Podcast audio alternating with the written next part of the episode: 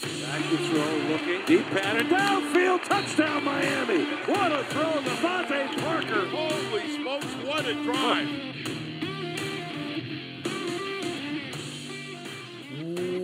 What is up, Dolph fans, and welcome to the Drive Time Podcast, part of the Miami Dolphins official podcast network covering your team, your Miami Dolphins, each and every day. How's it going, everybody? It is Wednesday. I am your host, Travis Wingfield, and I'm here to bring you your daily dose of Miami Dolphins football. And on today's show, we're going to preview Dolphins and Bengals for Sunday at Hard Rock Stadium. We'll detail the performances so far of DeVante Parker and Xavier Howard and how they are just two of the many examples for growth and development on this roster. We'll hear from Coach and Tua. All of that and more on this Wednesday, December the 2nd edition of the Drive Time Podcast. That's another Miami Dolphins.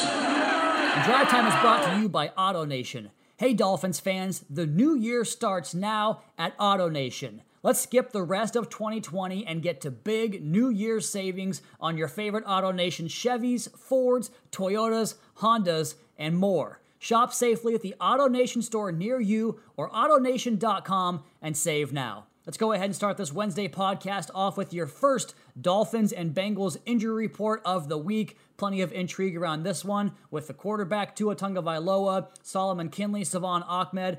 Let's go ahead and detail their statuses right now from Wednesday's practice.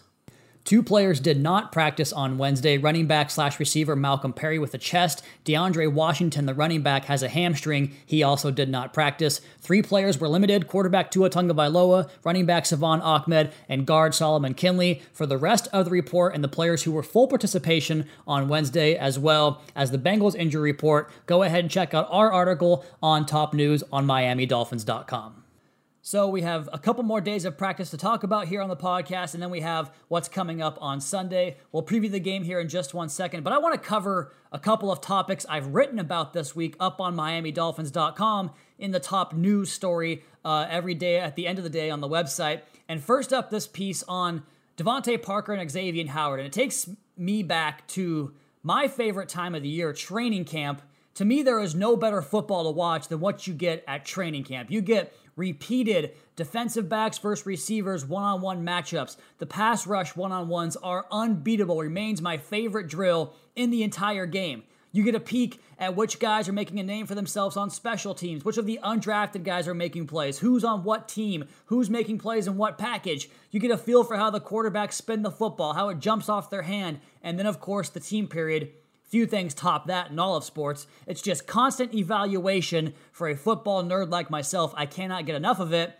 And so DeVante Parker and Xavier Howard had some of the most memorable battles this past training camp here in Davie. Of course, no fans allowed, just media. We got to see plenty of it. And when there was fans there, they were treated to a great show by Xavier Howard back in 2019. His camp was some of the best football I think I've ever seen, period, that year. I swear he caught as many passes and interceptions as he allowed receptions from the opposing receiver in that year's camp. But Parker got some too, and that continued this season. And frankly, you could put Byron Jones and Preston Williams in there because these guys were involved in several of those great battles as well. But for the sake of this article, I wanted to ask DeVante and X about those matchups and how that stiff competition on the practice field helps make them better on game day. First, here's X.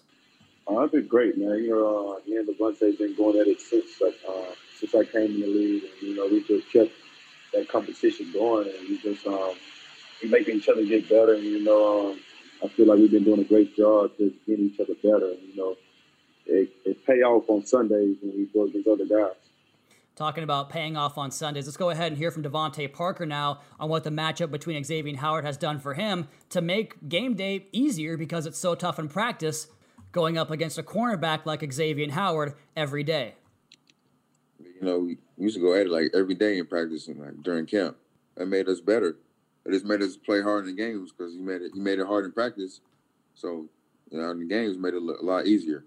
Let's go ahead and start here first with Xavier Howard. We'll come back to the DeVante Parker topic. But first off, you heard me raving about the type of tape that he had on Sunday's game on the Tuesday Drive Time podcast. Just an unreal film. An opportunity for four, maybe five interceptions. Had one poked away, had another impeded by an offensive pass interference. Sam Darnold did a good job to locate it high to avoid another possible interception. And he obviously did get the one at the end of the game, as he continues to do. And I talked about this back when he had that run of four straight games with an interception, how they come in bunches, man. He had one in four straight games this season. Now he's got one in three consecutive games after not having one for three games. And he's right there again. He had two against the Broncos to kick off his career in 2017, the first two of his career that year in one game. Comes back with two in the next game against the Patriots. Then he had three in two games at the beginning of 2018 before snagging four in two games at the end of 2018 against the Colts and the Bills. This guy gets them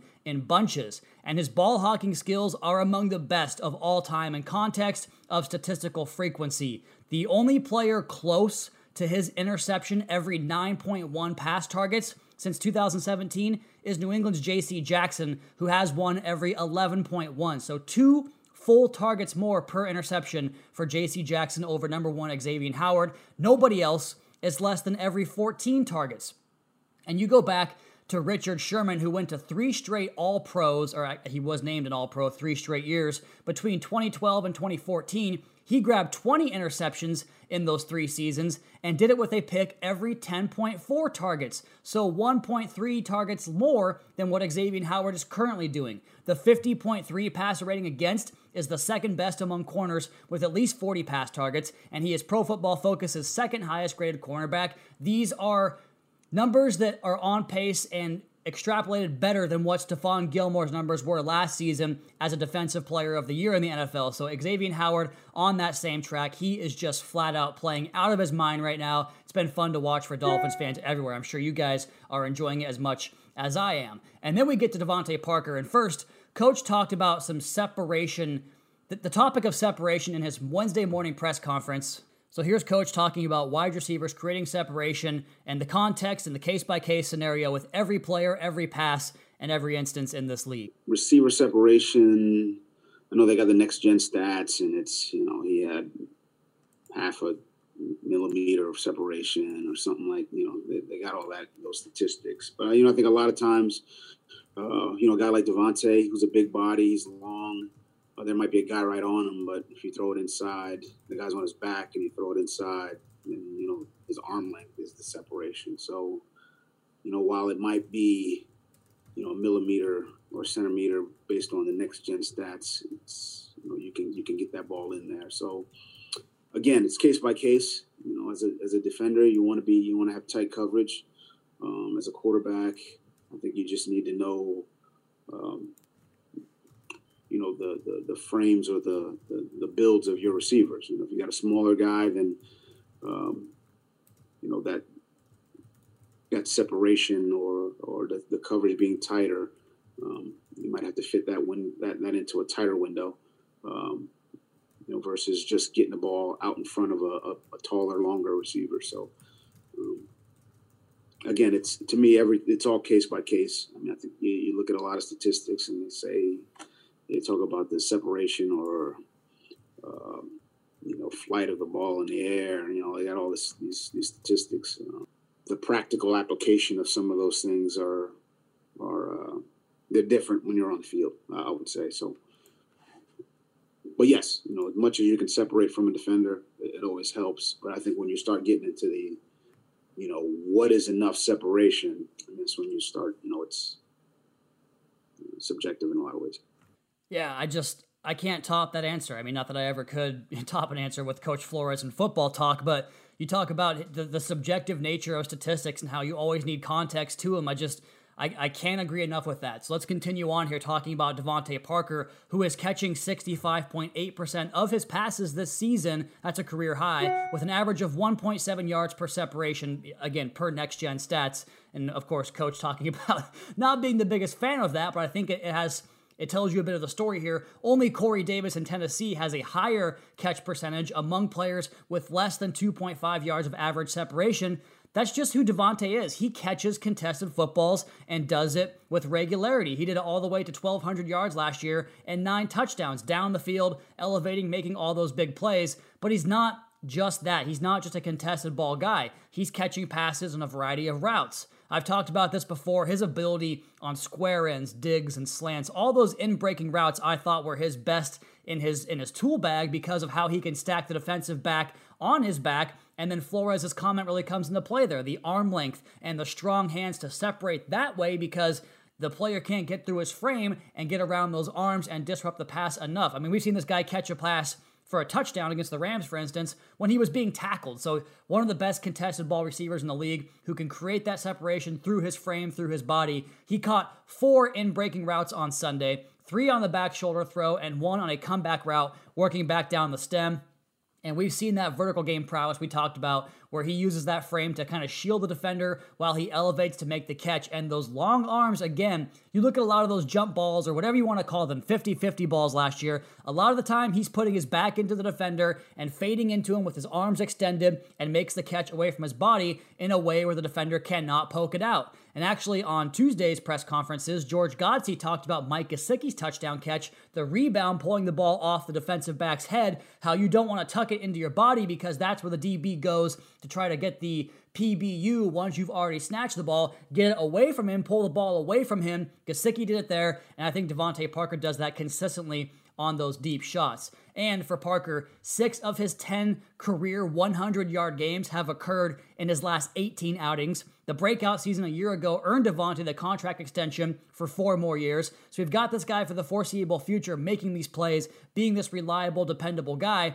And that's a prelude into our next topic here the ability to develop players of all ages because Parker's in his sixth season. And, you know, last year was when he really, production wise, got the most out of him so far. He's kind of continued that this season, just being a consistent playmaker.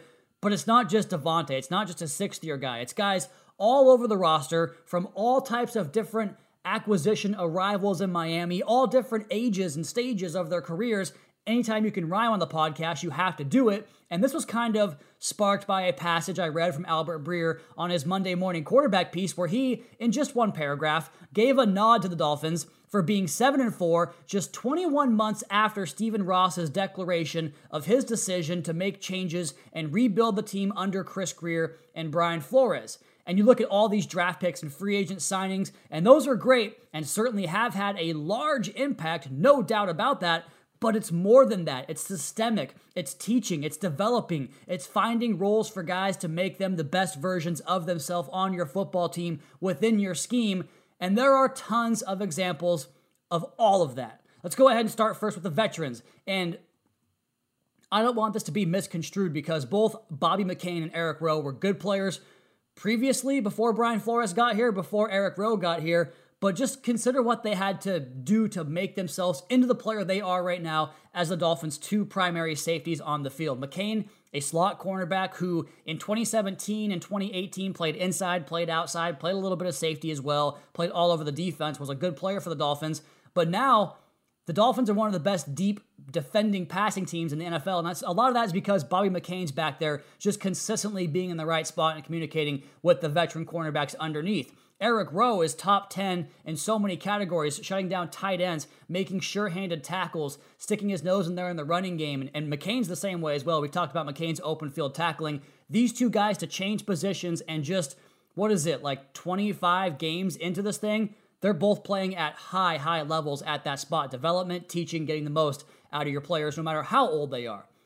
Emmanuel Ogbah, free agent, comes over from the Chiefs. And he was a good player, good player for Kansas City, good player for Cleveland, had a really good rookie season in 2016. But now, what about now? He is a one of the top 10 sackers, one of the top 10 pressure rate defensive ends in the National Football League. He condenses inside and defends the run. He bats down passes, guys playing at a Pro Bowl level right now. And that's not what he was the previous years. He was good. He's gone to another level here in Miami. His first year in Miami. How about Ereck Flowers? Now, to an extent, last year he moved inside to guard. He's talked about his relationship with Bill Callahan in Washington and how they kind of built him into that guard. But he's doing it here and again, taking it to another level, playing at a high level at that guard position. Again, six years into his career. How about a guy like Adam Shaheen matching his career high in touchdown receptions, yards per catch, and he's coming up on the yardage totals, catches, and games played as well in his career highs? It's not just high price free agents, it's these, you know, you trade a conditional pick for Shaheen and you turn him into a productive tight end on your roster.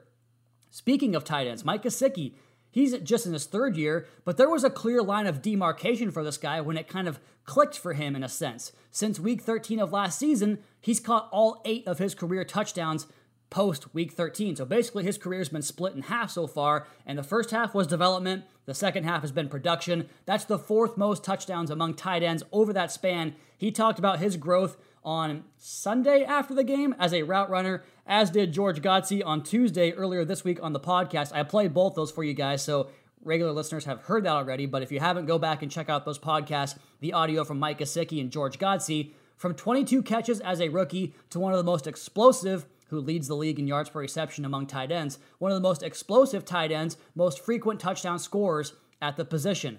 But what about guys who are even earlier in their careers than those veterans or a Mike Gesicki. Like a Zach Sieler who has 19 quarterback pressures, 22 run stops. He's disruptive every single week, went from a waiver wire claim to a contract extension in 12 months' time. Andrew Van Ginkel, three forced fumbles, had the 78 yard touchdown fumble return for a touchdown, blocked a punt, disrupts the quarterback to the tune of two and a half sacks, six QB hits this year. He's defending the run. We talked about that play against the Jets where he knifed in and tripped up Frank Gore for a big stop in the running game. Nik Needham gets his first pick of the year, third of his career. 117.2 passer rating as a rookie, 82.5 this year in his second year. That group of free players is a fifth round draft pick, an undrafted free agent, and a guy who was cut just a year ago, now each of them a key contributor on the Dolphins defense. Then there are the young guys. Brandon Jones gets his first sack of the career. He's playing increasing snaps and making impact plays every single week, it seems. Raekwon Davis, same deal. More snaps, more run stops, more disruption. He's getting knocked back consistently. He's been a bull in recent weeks.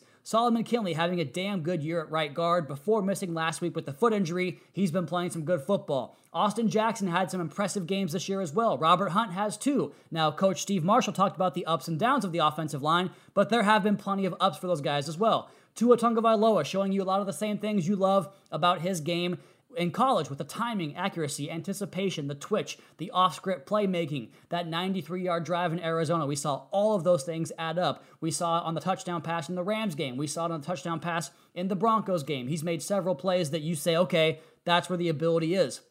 But that group of players, those rookies, they remain incomplete. Hell, a lot of these guys do. All of them do. As Josh Boyer said, if you're not getting better, you're getting worse. So it's the entire roster. I think the development of Needham, Van Ginkel, Sieler, Ogbah, Rowe, McCain, Flowers, Gesicki, and on and on and on.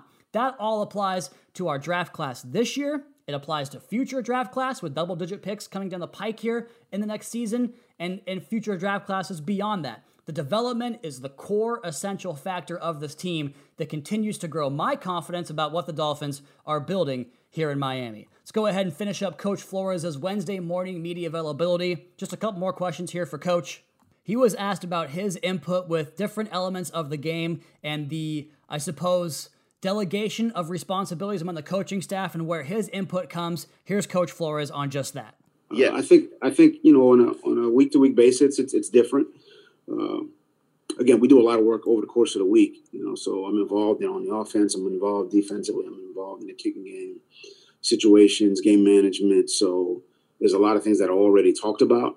Um, and I think, you know, no different than anyone else on the offensive staff or the defensive staff or the kicking game or from a game management standpoint. Um, you know, I offer suggestions, uh, no different than, you know, Eric Studesville offers suggestions and uh, Anthony Campanile offers suggestions and say, hey, maybe we should do this or this, you know, depending on the game. It's case by case. Um, I wouldn't say, I mean, I would say I let my coaches coach, and I'm not sitting there going, hey, you know, call this, call that. Um, because at the end of the day, you know, because I'm working all three sides of the ball, um, and game management. You know, Chan spent more time on offense. He's seen more of it. Josh has spent more time on defense. He's seen more of it. Danny spent more time on the kicking game. So, you know, for me to sit there and say, "Hey, I'm I, I know better in any of those," um, I think it's you know, been really, you know, I'm spending. You know, we all have the amount of same amount of hours. You know, let's say they spend you know those hours all on one one side of the ball. I just you know I trust that they're gonna that they have the uh, um, the answers we're looking for on their respective side of the ball. Now I'll, I'll make suggestions, but at the end of the day, you know, I try to let I was try to let those guys uh, coach, and then obviously occasionally, you know, um, you know, I'll make my thoughts known, and but I think it's it's worked out for the most part. Coach did address the possible Wednesday practice availability of quarterback Tua Tagovailoa, but we already updated that in the first part of the podcast because Coach goes on before practice. We did that after practice, but he also talked about the running back position. He was asked if Myles Gaskin should be expected to step in and assume the same role he had previously before the injury when he comes back. Here's Coach talking about the ramp up and the build up of coming off an injury and how it's not just as easy as coming off the injury reserve and stepping right into the lineup. I think it, it would depend on um, you know what he shows in practice. Um, I practiced some last week. Uh, look, when you're out a few weeks, I mean, there's a conditioning element, there's a getting back to it element, there's a, a physical element. So, uh, you know, the idea a guy can just walk back in and is the same player he was, uh, you know, before the injury. Normally takes a little, uh, you know, a week, two weeks until you're back to uh, hopefully back to where, where he was. Uh, so we take that into consideration. You know, I you know I hope a guy like Myles, um, uh, you know, does or could uh, you know get right back to form quickly. Um, but I don't think there's any assumptions that it's it, will be that way. Uh, so there you go. Good stuff from Coach Flores. Let's go ahead and spin this thing forward to our Week 13 preview. Dolphins hosting the Bengals back at home after a two-game road trip. Miami seven and four. The Bengals are two eight and one. It's a one o'clock kickoff. Thank God, love the one o'clock kickoffs at Hard Rock Stadium. 72 degrees, partly cloudy, 60% humidity, nine mile per hour winds, and that 72 degrees. It's getting kind of chilly out here in South Florida this week. A little bit of a cold front coming through, but these two teams return to the scene of of last December's epic overtime shootout. I was there in person for that game. Fun one to watch, as both these teams have kind of tried to build off of last year with Zac Taylor matching his win total from a year ago, Brian Flores surpassing it already. Coach obviously has his mind on the what's ahead, talking earlier this week about how you can't get to where you want to go without handling what's right in front of you. I don't know, maybe some other people can. That hasn't been the case for me in my life. You don't just jump to graduations and things of that nature, they just don't happen. You have to deal with what's in front of you. That's just been my approach. And that's going to be the Dolphins' approach heading into this game against the Bengals. Look, this is a team that can, can offer some challenges with their skill players, with Jessie Bates, the safety on the back end and a little bit of pass rush up front as well. So the Dolphins need to come in and play their best game to get a win and get to 8 and 4 and some key ways to do that is keep forcing the quarterback issue or issues. Opposing quarterbacks have a passer rating of 84.3 against Miami this year. That's the third lowest in the NFL. And the Dolphins come in with the stingiest third down defense in all of the NFL at 32.8% and have the third most takeaways with 19. Gardner Minshew, Jimmy Garoppolo, Joe Flacco, Jared Goff, all four of those quarterbacks had one of their two worst passer rating games this season against the Dolphins. And it's been a total team effort. 12 Dolphins have at least a half a sack and five or more quarterback pressures. 11 members of the Miami defense have had their hand in on one of the 19 turnovers, whether it's an interception, a forced fumble, or a recovery. And second year quarterback for the Bengals, Brandon Allen. Well, technically, he's not second year quarterback. This is a second year playing. He was drafted in 2016. He's up. He replaced the injured Joe Burrow in the loss last week to the Giants. The 2016 sixth round draft pick was 17 for 29 for 136 yards, a touchdown, and an interception. And previously in three starts with the Broncos, he completed 46.6% of his passes for 6.1 yards per attempt, three touchdowns, two interceptions, and a passer rating of 68.3. Last week, the Jets picked up 10 first downs against Miami. The Bengals had 11 first downs in their game against the Giants. If the Dolphins can do that again, keep those first downs low, keep the offense uh, off the field, they should be in good shape. Number two, finding footing in the ground game. And we talk about Myles Gaskin's potential return. We'll find out more this week but he was put on injury reserve back in week eight. He was the leader of the team in the six in six of the first seven games in rushing yards. Since then, Salvon Ahmed led the way three times, and last week it was DeAndre Washington who led the team with 49 rushing yards. Eric Studesville said we'll find out this week if Myles Gaskin will or will not be back, but he did say he's been working hard and he wants to get back out there in the worst way,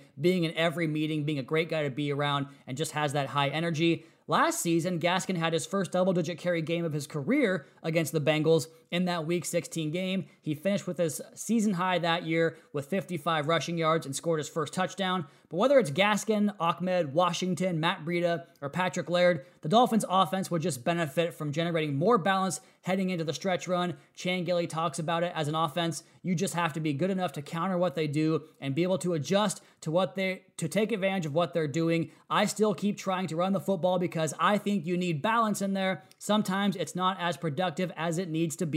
We have to find different ways to maybe get that done. End quote there from the Dolphins offensive coordinator. So Finding some running lanes would be a big boost to the offense, to the team in general. I think that Chan Gailey and the offensive line have talked about it several weeks in a row now. They want to emphasize it, and getting more production in that area of the game would certainly go a long way towards a more balanced offense. Number three, just taming the Bengals' weapons. The Dolphins' DBs have been sterling all season long. If you take their top five defensive backs in terms of snaps played Xavier Howard, Byron Jones, Nik Needham, Eric Rowe, and Bobby McCain they have a collective passer rating against of just 71.2. And the Bengals come to town with a dangerous arsenal of weapons for the young quarterback. Tee Higgins, rookie receiver, 48 catches, 637 yards, and five touchdowns. Tyler Boyd leads the team in catches with 72 and receiving yards with 725, also has three touchdowns. Boyd does most of his work on the inside. Only Buffalo's Cole Beasley has more yards when aligned in the slot position. He's got 620 or Beasley has 631 to Boyd's 623. He's in the slot for 86.2% of his plays, and 80 of his 92 targets have come from that inside position. It's a big test for Nik Needham, who's played 349 of his 419 defensive snaps inside, all of that according to Pro Football Focus.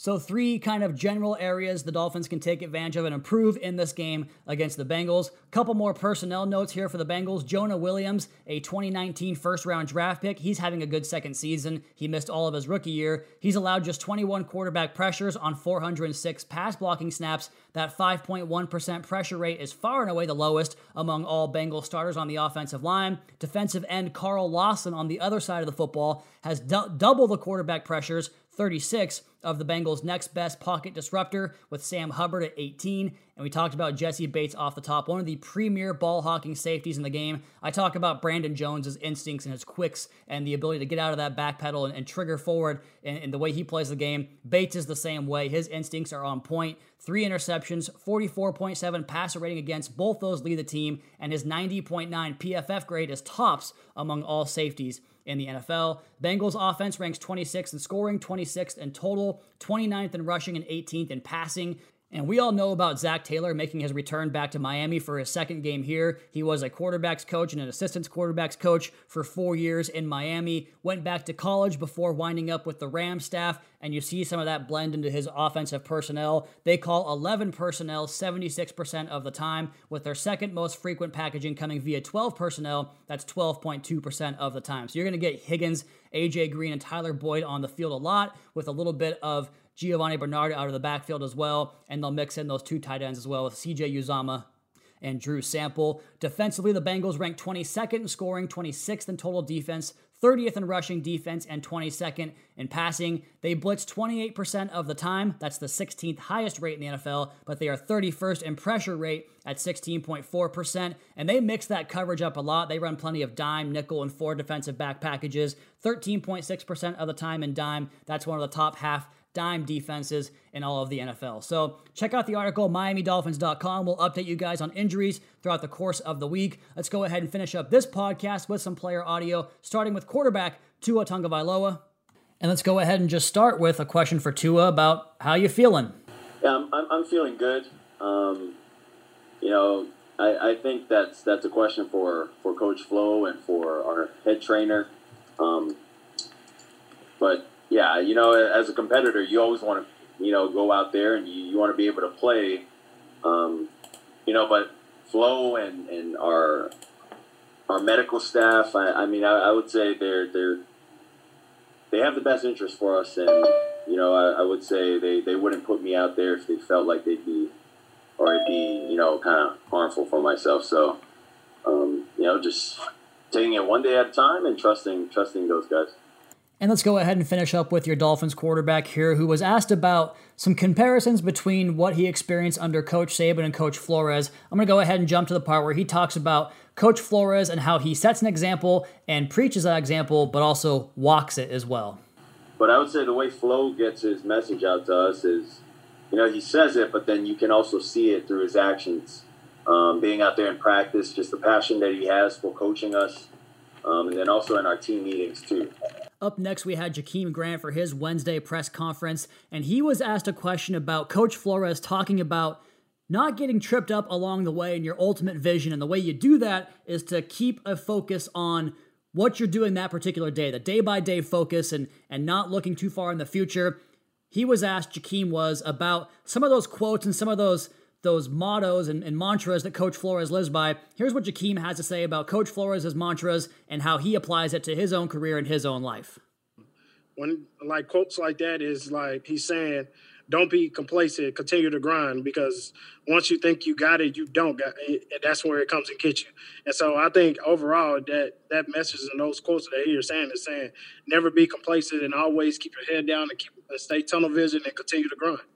Let's go ahead and flip over to the defensive side of the ball and kind of get back on the theme of the earlier portion of the podcast when I talked about the Dolphins' defensive surge this season. Let's go ahead and hear from Dolphins safety Eric Rowe, who has spent the majority of his career playing under Josh Boyer. Wanted to ask Eric about what it is that makes Josh Boyer the guy that's been the one in charge, as Brian Flores says, with the calls and doing a great job this season. What is it about Josh Boyer that makes this this defense so successful and makes him unique as a defensive coordinator? I mean, yeah, I've been with him for yeah, I would say probably pretty much my career. yeah, now I think about it, but yeah, like a couple things about him is the you know the attention to detail uh, is really the same as Flo. Like him and Flo are basically the same you know person. They the same mindset, uh, the the energy they bring every day, the attention to detail within the defense of any scheme, technique, fundamentals, all that. So really, it's just a consistency of since you know it, it would have been the spring, but you know we just had training camp. But since training camp, just the details of you know everybody's fundamentals, you know everybody, you know whatever the scheme is, like the, the fine things, and just kind of like consistently uh, executing it. And Ero got a follow up question about how Josh Boyer's demeanor and approach is on game day. Aggressive was the term he used aggressive. He definitely has an aggressive mindset, uh, which, I mean, I like it. I like being the aggressor instead of you know being, being passive, uh, kind of just you know playing back. You know, he he wants to you know he wants to dictate what you know the offense does. So you know, kind of have the defense kind of run the game. So uh, with any team, doesn't matter. Like that's usually the game plan: be aggressive. Let's go ahead and get one more here from Eric Rowe about slot cornerback and second year player and Nik Needham, who has made a lot of progress in his two years with the Dolphins. Uh, yeah, he from you know from last year. I never training camp. Uh, he was undrafted, and you know he was he was out there making plays kind of consistently uh, against you know our offense. Now you know that kind of kind of gets you on the radar. I'm like, you know, all right, who is this guy? You know, he's undrafted out of El Paso. Uh, not gonna lie, when he first came in, he was overweight. He was he didn't move too well, but he kept making plays. And now, fast forward to now, you know, he can play inside, outside.